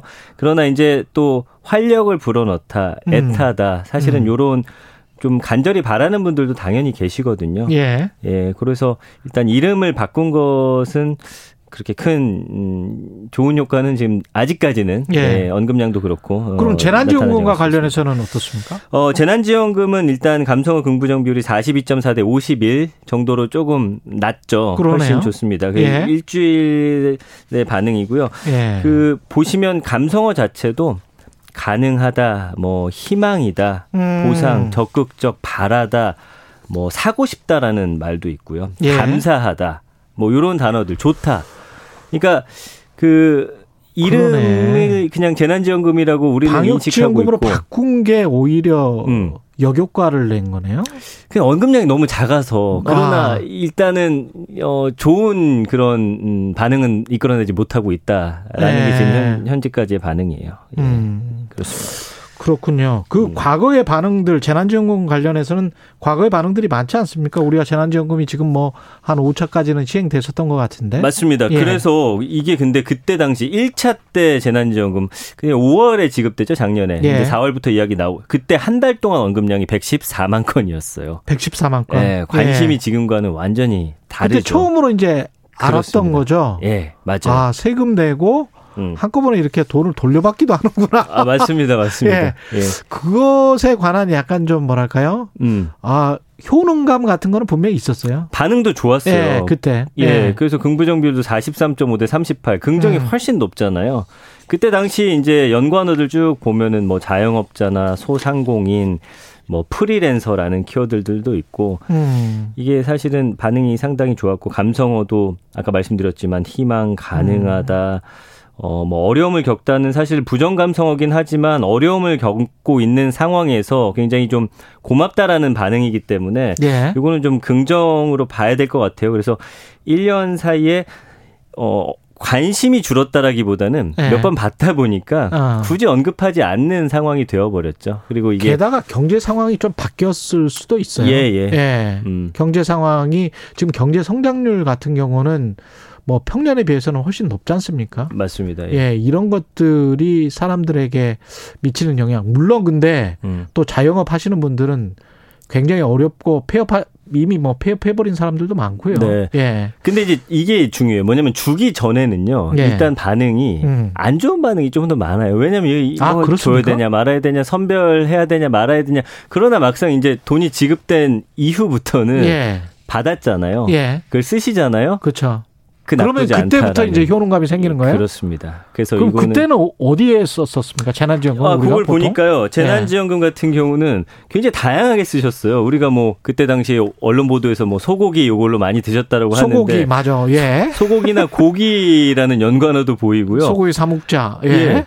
그리고 카페에서 상당히 많이 쓰셨어요. 카페. 그러다 보니까 예. 뭐 디저트라든지 뭐 어, 얼그레이, 케이크, 커피, 마카롱 그 다음에 요걸로 이제 그 안경을 사셨다는 분들도 꽤 계셨고. 맞다. 네. 예. 한 그- 1년 전에 안경. 예. 예. 근데 네일 아트도 있고 전화기 요거 보태서 바꿨다는 분들도 계시고 뭐 양식을 먹었다는 분들. 근데 이 중에 진짜 눈에 띄는 키워드는 담배요. 이거 받아서 담배 사셨다는 분들이 계셔서 어. 예, 요거는 좀 어, 지양해야 되지 않을까라는 생각이 들고 예. 이제 마스크나 아니면 소독제 같은 거 당시에는 좀 음. 사신 분들도 많이 계셨습니다. 예. 지금 같은 경우는 어디에 쓸지도 참 궁금하기는 하네요. 만약에. 방역 지원금으로 이제 예. 연관어 그 중에서 이제 어디에 쓰실지 물론 이거는 쓴 건 아니기 때문에 어, 언론에서 이 방역 지원금의 어떤 목적을 사실은 음. 좀 규정 짓기도 했거든요. 뭐 아니면 이런 데 쓰셔라라고 하는 뭐 그런 그거는 뭐 정치권에서 있었잖아요. 나왔죠. 여당에서 그렇죠. 마스크나 무슨 뭐 손세정제나 근데 그거 자체가 참 매력 없는 어떤 예시를 든 것 같아요. 제가 예, 보기에는. 맞아요. 예. 그래서 일단은 그런 키워드들이 지금 방역 지원금과 관련해서는 나오고 있는 거죠. 왜냐하면 예. 방역 지원금이라는 거 자체가 생소하고 아직 받지 않았고 쓰지 않으셨기 때문에 음. 그래서 뭐 손소독제나 뭐 마스크 그다음에 차량 음. 이런 단어들 보입니다. 그러니까 뭐 네. 기름 넣겠다는 분들도 계시고요. 예. 세정제라든지 뭐 이런 식의 어, 아 부채라는 키워드가 있어서 예. 그러니까 매달 갚아야 하는 돈에 물론 이걸로 갚는 건 그렇죠. 아니지만 좀 예. 보태겠다 이런 반응들. 그래서 아까는 굉장히 사적이고 일상적인 생활에 지원 재난 지원금을 썼다면 음. 요거의 용도는 조금 다르게 나오긴 하는데 예. 요거는 이제 추후에 지급이 되고 나서 방역 지원금 키워드를 분석했을 때 음. 그땐 또 어떻게 나올지는 좀 변화를 지켜봐야 될 것 같습니다.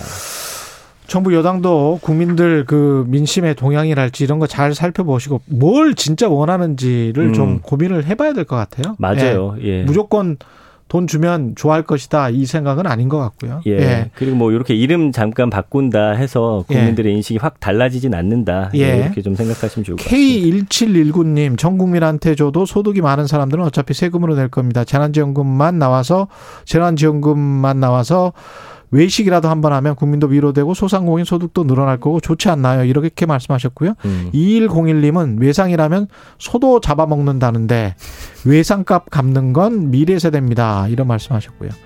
휴가님은 세금으로 매표행위 하는 겁니다. 뭐 이런 말씀이셨고요. 이승규님은 재난지원금 지원 찬성 국민들 힘들어요. 이런 말씀하셨고요. 네. 예, 팩트는 초과세수로 하는 거기 때문에 음. 예.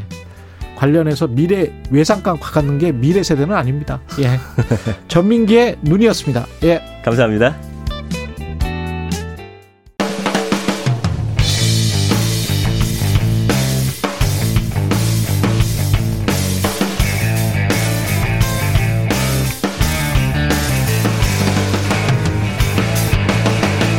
최경영의 최강 시사.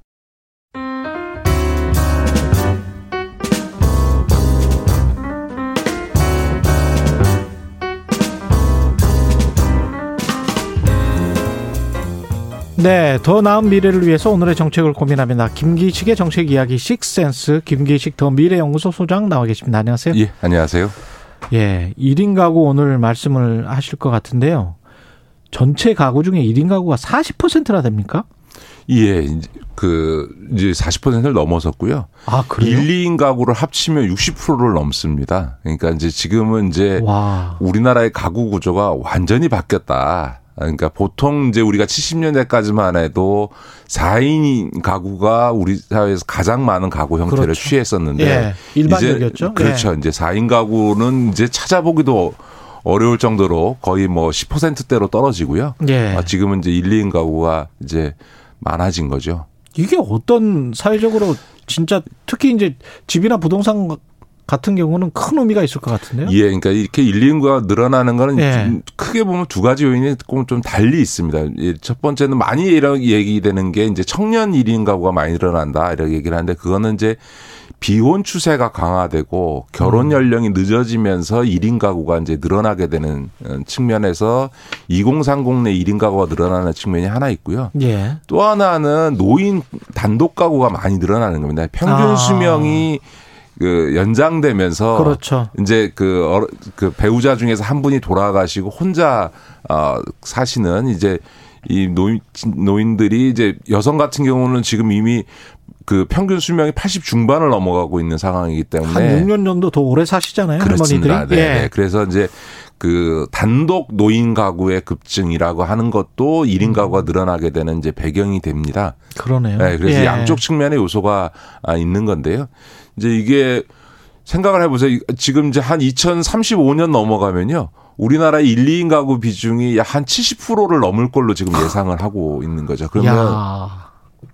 이게 이제 완전히 달라지는 겁니다. 예를 들어서 이제 주택 시장에서도 아파트 공급에 아, 아파트 구조나 평수에 있어서 변화 가가 발생하는 거죠. 1, 2인 가구가 그렇죠. 무슨 40평, 50평짜리 아파트는 뭐좀 음. 있어서 자기가 하면. 럭셔리하게 살고 싶어 하는 경우 아니면 그런 주거의 개념으로는 1%일 거고. 예. 그렇죠. 예. 그러니까 주거의 개념으로서는 이제 중대형 아파트라고 하는 게 수요가 떨어질 수밖에 없는 중소형으로만 갈 수밖에 그렇죠. 없는. 이제 예. 그런 이제 그 주택 시장의 구조 변화도 발생을 어, 하게 될 거고요.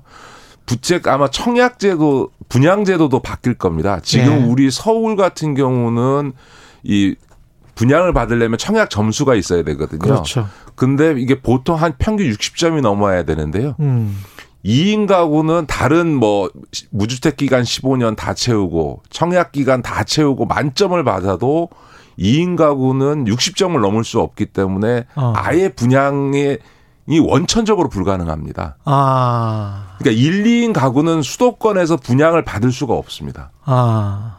그렇군요. 막 황당한 거죠. 그렇죠. 이렇게 예. 1, 2인 가구가 지금 60%를 넘어가고 있고 음. 나 이게 10년 뒤에면 이제 70%를 넘어가는 상황인데 수도권에서는 아예 분양을 받을 수 없다. 음. 이런 상황이 되는 것 점에서도 분양제도를 약간 좀 분양제도의 변화도 불가피하게 나타나게 될 거다 이렇게 봅니다. 그리고 아 이 관련해서 제가 경제쇼를 진행할 때 네. 부동산 전문가가 한 이야기가 생각이 나는데 그 전에 이제 4인 가구였을 때는 84제곱미터 과거 기준으로 하면 한 34평 정도가 기준이었잖아요. 네, 네. 근데 이제 그게 확 내려가면서 59제곱미터가 가장 잘 팔리는 평형이고 그리고 그 밑으로 더 내려갈 것이다. 네, 네, 네. 네, 뭐 그런 맞습니다. 이야기를 하던데 네. 결국은 그렇게 될 것 같네요. 그렇죠. 예, 그러니까 소형적으로 지금, 더. 지금 이제 예를 예. 들면 청년 쪽으로 놓고 보면요. 음. 지금 평균 남자 평균 그 이 결혼 연령이 한 34세쯤 되고요. 예. 여자의 평균 결혼 연령이 31세인데 문제는 뭐 20대는 그렇다 치더라. 그러니까 20대는 사실상 결혼을 안 한다고 봐야 되는 거고요. 음. 30대에 가서 결혼을 하는데 30대 안에서 비혼 비중이 40%에 육박합니다. 아. 결혼을 안 하는 겁니다. 예. 그러니까 당연히 이게 출산율이 지금 어, 작년 기준으로 0.84라고 하는 그 OECD 국가는 물론이고 전 세계 진짜 기록적인 추- 출산율을 기록할 정도로 예. 낮은 출산율이 결혼하지 않으니 당연히 출산율이 떨어지는 거죠. 그러니까 그러네요. 이- 이런 예. 이제 비혼 현상이 청년층의 1, 2인 가구를 늘리게 되는 1인 아. 가구가 늘어나게 되는 가장 중요한 원인이죠. 근데 이게 이제 뭐 좀 돈이 있으신 분들은 아무 상관이 없는데 돈이 없는 사람들 같은 경우에 이게 1, 2인으로 살다 보면 특히 1인 가구 같은 경우는 고독하고 뭐 거기다가 만약에 실업까지 겹친다면 네, 네, 네. 사회 문제가 될 수 있을 것 같은데요. 그렇죠. 아니 그래서 지금은 예. 사실은 굉장히 그 특히 이제 노인 단독 가구와 관련해서는 독거 노인과 관련된 굉장히 다양한 서비스가 제공이 되고 있고요. 예. 그거와 관련된 이제 서비스 기관들도 많이 있죠. 그래서 사실 저희 부모님도 그 어머님이 혼자 계시고 예. 그 같이 사는 것보다 옆에 있는 게 낫다고 해서 이제 형님하고 누님하고 다 옆에 같이 사는데도 불구하고 단독 가구로 신고돼 있으니까 저희 어머니를 담당하는 사회복지 전문요원이 따로 있습니다. 음. 이런 식으로 이제 소위 그 단독 가구에 대한 이런 이제 그, 어, 그 관리하는 이런 서비스를 제공하는 음, 음, 게 굉장히 많이 발전돼 지금 있는 현재도. 거죠. 네, 네. 그럼요, 그럼요. 근데 이제 앞으로 좀 더 보완해야 될 거나 어떤 법이 좀 바뀌어야 될 거나 뭐 이런 것들도 있을 것 같은데요. 이제 우리 제일 큰 문제는 이럴 예. 겁니다. 이제 그 우리가 지금 모든 복지제도는 가족을 단위로 해서 그렇죠. 이제 예. 구성이 되어 있는데요. 지금 이렇게 1, 2인 가구 중심으로 돼 있으면 중심으로 개편이 되면 복지 관련돼 있어서 어떤 통계라든가 정책을 취하는 데 있어서도 지금 일종의 그 부부와 그 사이에서 태어난 아이를 정상적인 가정이라고 생각하고 설정하고 있는 모든 복지 정책에 있어서의 어떤 패러다임의 변화가 그러네. 불가피하게 나타날 수밖에 없다라고 예. 하는 게 이제 제일 큰 문제이고요. 예. 그 다음에 이제 1, 2인 가구가 이렇게 늘어나게 되, 되면요. 음. 주거에 대한 개념이 집을 예를 들어서 어 무슨 어떤 부동산 투기까지는 아니어도 그래도 그냥 뭐 재산 증식 수단으로 활용하기 위해서 자산 운영의 관점에서 운영하지 않는 한 음. 집에 대한 개념도 바뀌게 될 겁니다. 어떻게 해요? 그런 점에서는 소유의 개념보다는 혼자 사는데 뭘 굳이 뭐 집을 사요. 내가 필요한 거에 따라서. 옮겨 다니면 살면 되는 거니까 그렇죠. 그런 점에서 보면 최근에 이제 이재명 후보가 얘기하는 것처럼 소위 장기적으로 쓸 수 있는 공공임대 아. 주택이 싸게 제공되어진다면 그런 수요가 꽤 나타날 것이다. 그런 수요가 늘어나게 되는 거죠. 저는 음. 뭐나 30대 때는 한 10년 동안 뭐 이사 다닐 걱정 없이 임대주택에 살 수 있으면 더구나 그게 뭐 무슨 10평대 이런 게 아니라 한 20평씩 제공해 준다. 예. 그러면 집을 사지 않고 거기에 살고 있다가 4, 50대 돼서 이제 좀 정착할 때쯤 되면 그때 가서 나 집 살게. 이런 이제 인식의 변화가 발생할 수 있는 거죠. 예. 관련해서 뭐 가족법 제도와 관련돼서 좀 개선될 내용들 특히 이제 독신자가 1인 혼자 사는데 친양자 뭐 입양하는 거 허용하는 거 이런 것들도 옛날에 논란이 됐었던 것 같은데. 최근에 이제 예. 그이 이제 독 단독 가구도 예. 지금은 이제 양자 입양을 하려면 이 사람들이 부부해야 부- 되는. 부부여야 되는 걸 왜냐하면 이 아이를 데려가서 야- 그러네. 입적해서 예. 제대로 키울 수 있느냐라는 것 때문에 예. 소위 혼자 사는 사람은 입양을 못 하게 돼 있거든요. 그- 그래서 그 문제에 대해서는 검토를 지금 들어갔습니다. 그러니까 아. 허용해 주는 거냐에 대해서 검토인데 이거는 어좀 다양하게 점검을 해봐야 됩니다. 예. 예를 들어서 아동의 관점에서 어 1인 단독 그러니까 부모나 부모 중에서 엄마 음. 혼자 혹은 아빠 혼자 있는 가정에 살다가 그렇게 되는 경우는 모르겠지만 예. 혼자 그 키우는 가정에 예. 애를 입양시키는 게 적절하냐라고 음. 하는 거에 대해서는 검토가 필요한 거죠. 사고 때문에 어떻게 되는 경우는 모르겠지만 네. 네. 그런 다양한 논의가 있을 수가 있겠습니다. 예. 네. 기업 관련해서 또 주제를 가지고 오셨는데 이 아, 이건 제가 정한 게 아니고 예. 우리 PD께서 주신 겁니다. 사실은 제너럴 일렉트릭이 이제 기업 분할 발표를 했거든요. 세계에서 예, 예. 한때는 가장 큰 기업이었습니다. 지위가. 예. 근데 관련해서 모든 거- 거의 주요한 사업들은 다 분사를 하겠다고 지금 네, 네, 하는 네. 거고요. 이거 어떻게 보십니까?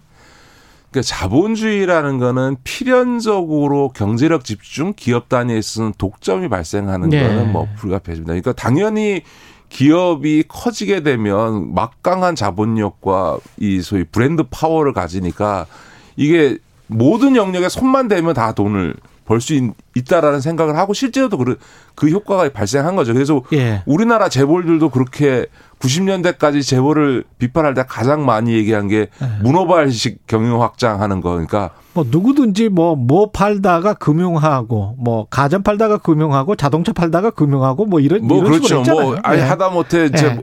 대한민국에 존재하는 모든 것 식당업부터 시작해서 그랬죠. 어? 예. 시작해서 자동차 만드는 것까지를 다 하는 예. 어? 휴대폰 만드는 것에서 시작해서 놀이공원까지 다 하는 이런 전 세계 없는 구조를 우리 재벌들이 했잖아요. 예. 그것처럼 근데 그게 우리나라만 그런 게 아니라 방식이 달랐을 뿐이지 이제 음. 우리는 이제 여러 개 계열사를 건드리는 방식이라면 미국이나 이런 데서는 하나의 사업 기업이 그 안에 다양한 사업 부문을 두고 예. 기업의 사- 사업 비즈니스 영역을 확장해 온 거거든요. 음, G 같은 경우가 그렇죠. 근데. 예. 대표적인 경우인데 근데 이제 21세기 넘어오면서부터 소위 기술적 변화가 촉진이 되고 그러면서 산업 간 산업 내의 기업 간 경쟁이 격화되기 시작하니까 이게 선택과 집중을 통해서 기술적으로 발전성, 성장성을 보여주지 못하는 기업은 어려워지는 거예요. 음. 그러니까 20세기 공통적으로 나타났던 덩치 불리기식의 기업 경영 방식이 더 이상 생존하기 어려워지고 이제 기업들도 이 치열한 경쟁과 기술적 변화 앞에 선택과 집중을 통해서 최고의 기술력으로 최고의 제품을 만들어내지 않으면 그 누구도 생존할 수 없는 상황에 직면하게 됐다를 음. 보여주는 사례다 이렇게 보면 되는 거죠. 지혜의 지혜의 사례가. 네. 사실 지가 뭐 안 했던 사업이 거의 없을 정도로 여러 맞습니다. 가지를 해서 근데 여러 가지를 하다 보니까 잘 안 됐어요. 과거에. 지희 가전 같은 경우 많이 팔렸었는데 지금은 네. 삼성이나 LG에 비하면 정말 허접하거든요. 심지어 예. 그 본토인 예. 미국에서조차 G가 LG 프리미엄 가전한테 밀립니다. 그럼요. 예. 진짜 가전 분야에서 LG가 만들어낸 이 프리미엄 시장에서의 파워는 중국을 넘어서서 이제 그렇죠. 그이 미국까지 지금 진출하고 있는 거거든요. 예. 집중을 하는 게 맞기는 맞을 것 같은데. 근데 이제 상대적으로 엄청나게 뭐 2천억 달러 되는 그 회사들 막 나왔지 않습니까? 네. 한 4개 정도 되는 판 기업들 같은 경우는 음. 하기사 그 기업들은 하나를 하기는 했는데 네, 네, 네. 그렇게 커져 버렸어요. 플랫폼 기업들은. 예, 그러니까 이제 그러면 이제 많은 분들이 야 예. 이제는 앞으로 21세기에는 이런 거대 기업은 없어지나 그렇지는 않습니다. 그러니까 전 20세기의 전통적 제조업 기업은 이제 거대 기업 시대가 어, 가고 있다라는 말이 일면 맞는 면이 있습니다. 아까 말씀드렸던 것처럼 예. 이제는 몸집 부- 부분리가 아니고 음. 선택과 집중을 하지 않으면 마치 미국의 거대한 자동차 3사가 테슬라 하나한테 지금 무너지고 있는 거하고 그렇죠. 비슷한 양상이 발생할 수 있으니까 예. 그다음에 20세기 미국 기업의 상위 10위를 뽑으면 늘 반 이상을 차지했던 소위 화석 연료에 의- 의존했던 음. 정유 회사들이 지금 엑스모빌. 다 네. 밀려나고 있지 않습니까? 이제 그런 점에서는 거대한 변화가 있지만 또 한편에서 이른바 플랫폼 기업은 음. 오히려 점점 점점 거대화되는 양상이 나타나고 있고 오히려 앞으로 더 거대해질 가능성이 높다. 왜냐하면 그거는 플랫폼의 특성상 그렇습니다.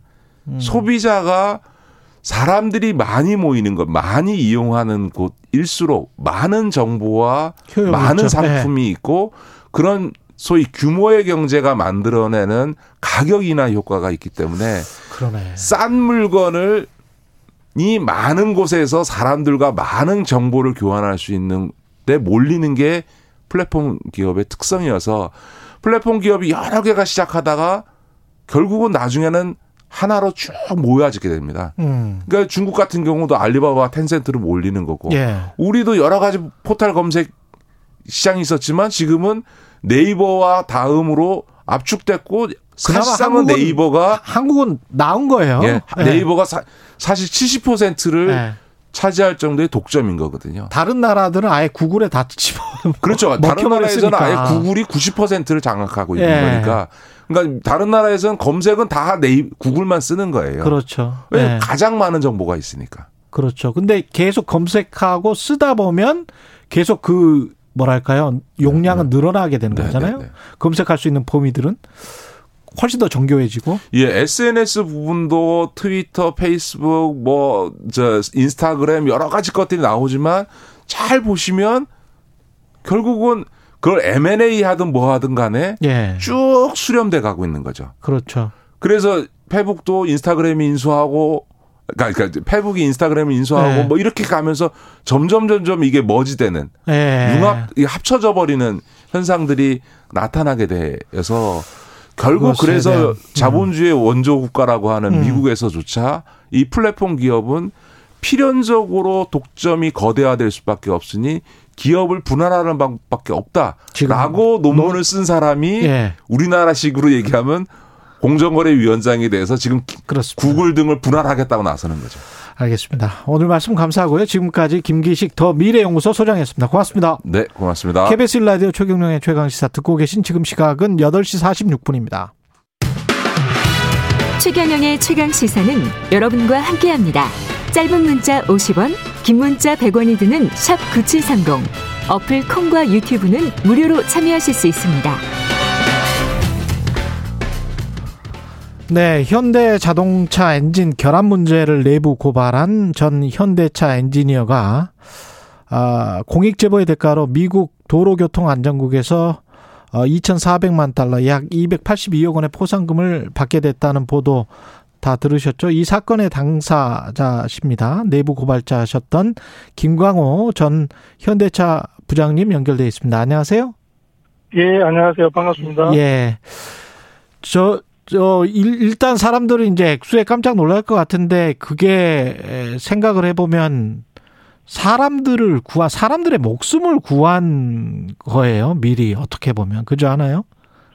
예, 예. 좀 그렇게도 말할 수 있죠. 예. 왜냐면 엔진 결함을 내부 고발을 하지 않고 이게 그냥 유야무야 묻혀버렸다면 그로 인해서 사고가 나고 그걸 계속 사, 인명피해가 받을 수밖에 없는 그런 상황이지 않습니까? 실제로 미국에서 부상자가 예. 적으로 공개된 것만 103명 발생되었고요. 아, 예, 그 기람 내용이 차가 화재 나는 게 되다 보니까 예. 이렇게 화재 나면서 에, 충돌 사고나 뭐 그런 형태로 해서 부상자가 예. 실제로 발생된 내용입니다. 그냥 한국에서도 그렇고 미국에서도 그렇고 이제 현대차가 파는 곳들에 이 내부 고발을 하신 거고 그래서 미국에서 포상금을 받는다. 교통안전국으로부터 포상금을 받는다는 소식은 언제 알게 되셨습니까?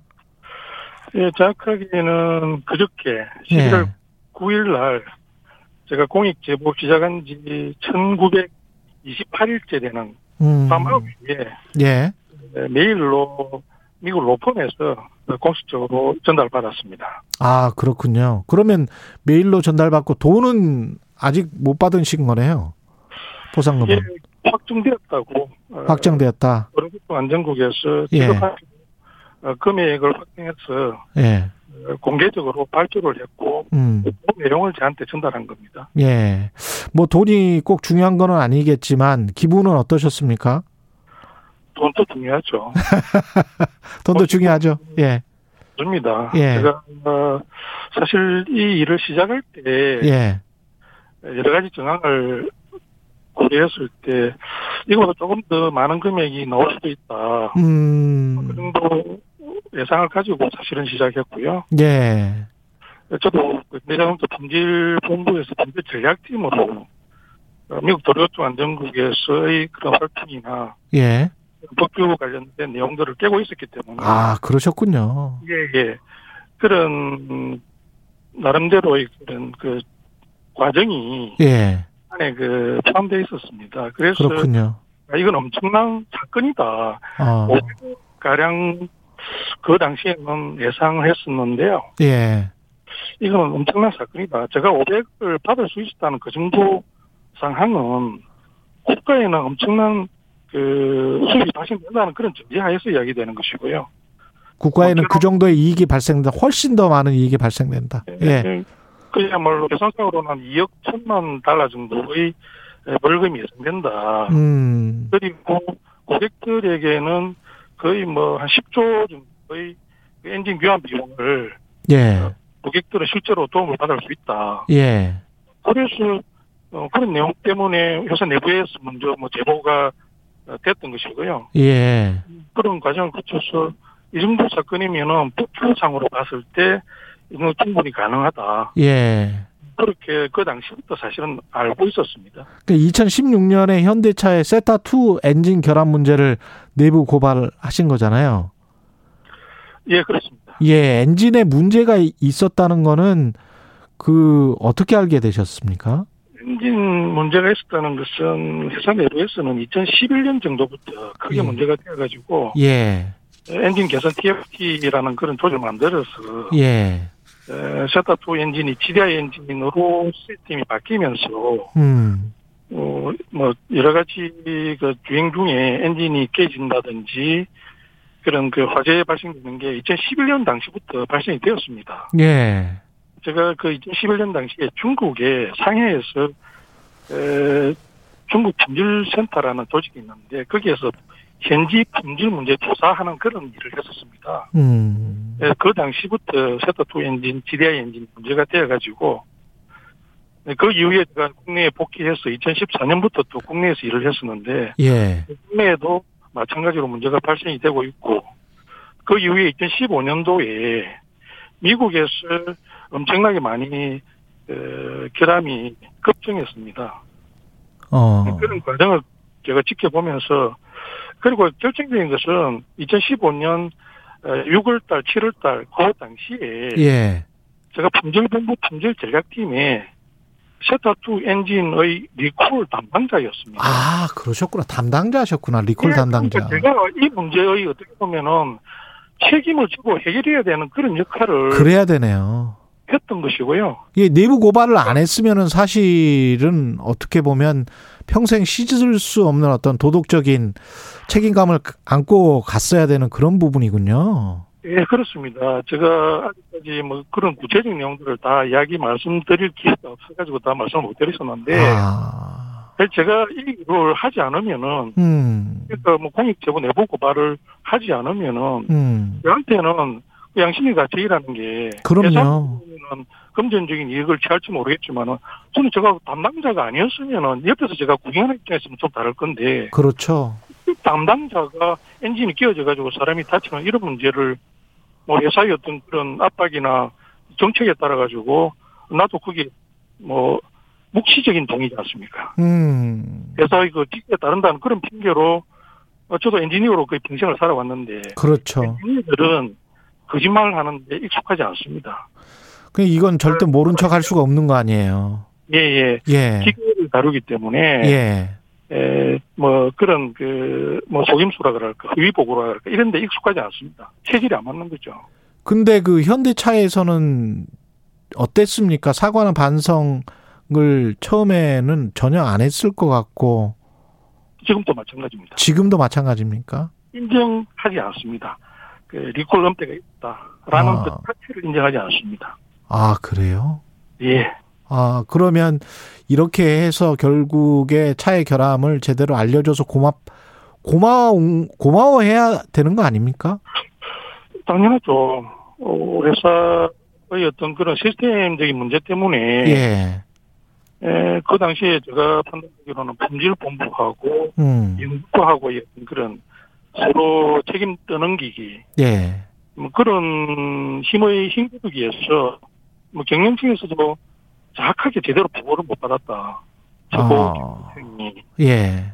중간에서 허위 보고를 하니까 중간에서 또 허위 보고를 하신 분들도 자기들도 또 자리 보전을 해야 되니까 예. 그런 여러 가지 것들이 그 뭐 같이 맞물려 가지고 예.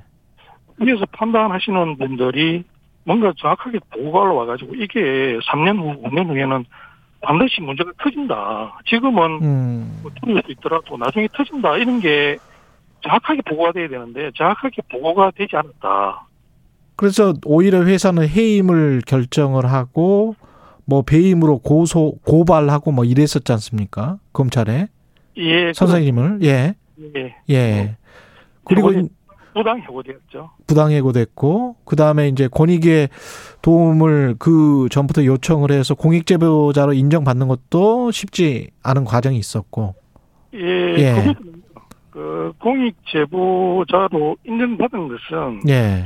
조금 쉽게 받아들였습니다. 예. 제보하자마자 예.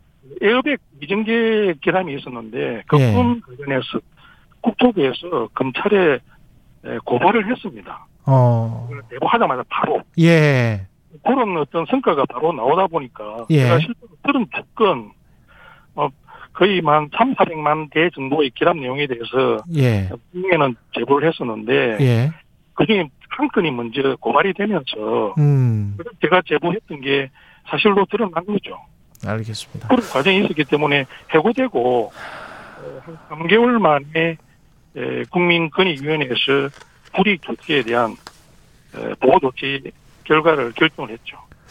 그 마지막으로 내부 고발을 고민하는 분들도 있을 것 같고 법적 제도적 장치가 좀 우리가 보완이 필요하다. 어떤 것들 짧게 한 20초밖에 안 남아서요. 알겠습니다. 제가 사실 이번에 그 보, 보상금 받은 것이 예. 좀 많이 알리고 싶습니다. 음. 대한민국에도 이런 시스템이 좀 도입이 되어야 예. 점들이 드러나서 개선될 수 있다. 어. 제가 그 근본적인 어떤 문제를 자랑 삼아 이야기하는 게 제 개인적으로는 좀 불이익을 볼 수 있을지 모르겠지만 우리나라 제도의 어떤 그 개선 측면에서는 기꺼이 그걸 감수하면서 음. 좀 바꿔야 된다. 알겠습니다. 그래서 좀 이런 이야기를 지금까지 김광호 전 현대차 부장이었습니다. 고맙습니다. 예 감사합니다.